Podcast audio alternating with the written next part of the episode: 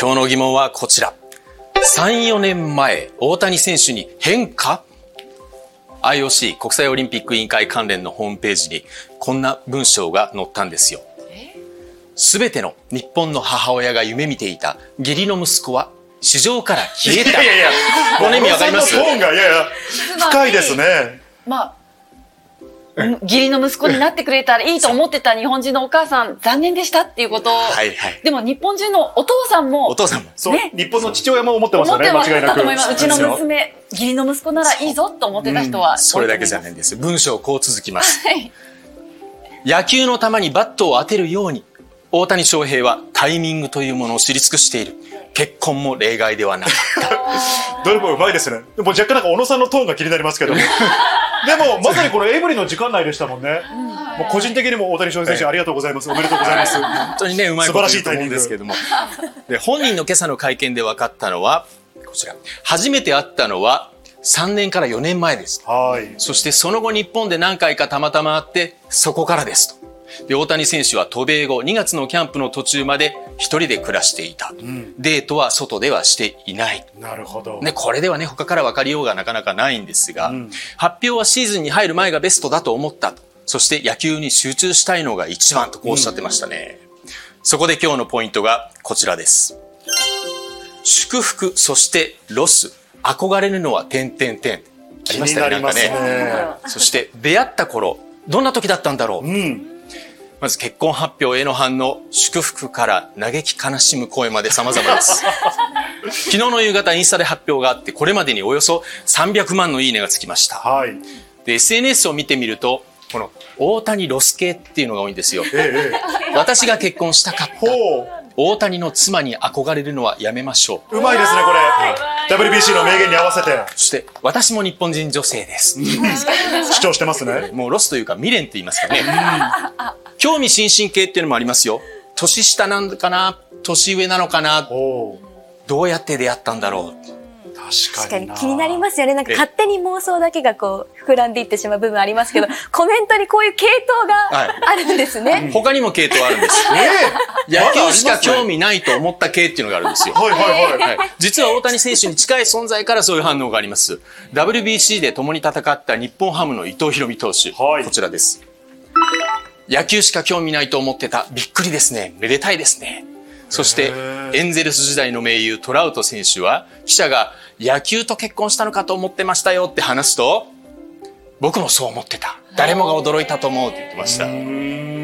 まだ他にもあります。奥さんは大変と気遣う系っていうのもあります。いろんなくくりがありますね。日ハム時代の恩師の栗山英樹さんはこちら結婚で集中できる環境が整い、さらに前に進んでいけるのではないでしょうか。奥さんは大変だと思いますが、くれぐれも翔平のことをよろしくお願いしますとお伝えしたいですとおっしゃっています。そして大谷選手本人におめでとうと連絡した日ハム時代の同僚の上沢投手は、はい、奥さんも大変だなと思いますけど、翔平もこれから結婚してより責任感も強くなるだろうと気遣いを見せていらっしゃいました。うーん確かに大谷翔平選手大スターですから、そのパートナーになるっていうのは、まあ、大変なことも多いでしょうけど、それ以上に楽しくて幸せで、そしておっしゃった通り平穏な結婚生活楽しんでほしいなというふうに一国民として思いますね。国民としてそうですね、はい、そして気になるポイントがこちら。出会った頃はどんな頃だったんだろうと、うん、初めて出会ったのはさん、よねんほど前と話していましたよね。じゃあその頃どんな時だったかっていうのを調べてみましたら、よねんまえのこうにせんにじゅうねんというのは、俺大谷選手メジャーさんねんめなんですけども、悔しい年だったんです、はい、新型コロナが流行し始めてシーズンはよんかげつ遅れで開幕しました。でにねんぶりに二刀流が復活したんですけども、はちがつに右肘付近の筋肉を損傷して登板したのはにしあいだけだったんです。うん打者としても打率いちわりだいと不本意なシーズンを過ごして、ポストシーズンに行けず悔しさの方が大きいですとこう話していました。はいですがその翌年です。一転して歴史的活躍を見せる年です。史上初となるこちら二刀流でのオールスター選出、そしてアメリカンリーグ エムブイピー と、打者としてもよんじゅうろっぽんのホームランひゃくだてんをマークして、投手としてはきゅうしょうしてます。ひゃくごじゅうろくだつさんしんです、うん、ですから本当に激動のにねんでしたけども、もしかしたらこの頃に出会って、ええ、その存在が支えになってた可能性もあるってことですもんね。そういうことになりますね。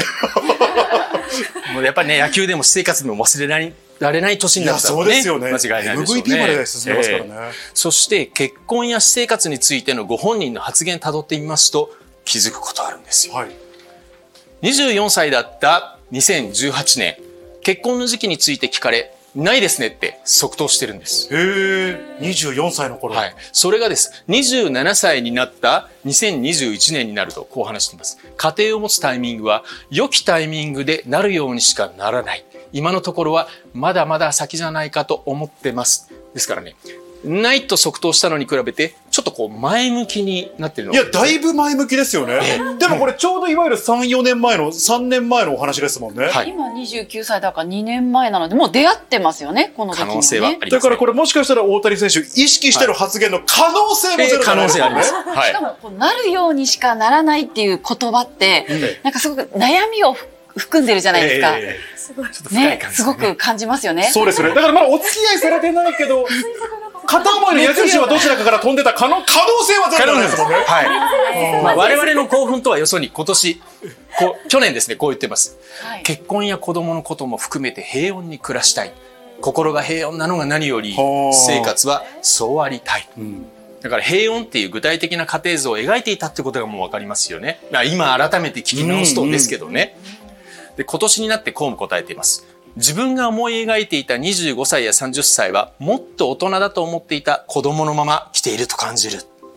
だからスタジアムでは夢中な野球少年、うん、それと家庭での平穏な時間、これをくっきり分けて考えていらっしゃるということでしょうね。いや、でもそのね、平穏な家庭を築くっていうことは大谷選手の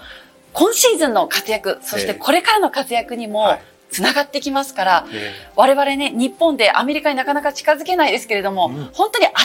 く見守って活躍を応援したいですよね、うん、はい、やっぱりね、大谷選手になると話がつきませんね。そうなんですよ。以上、みんなの疑問でした。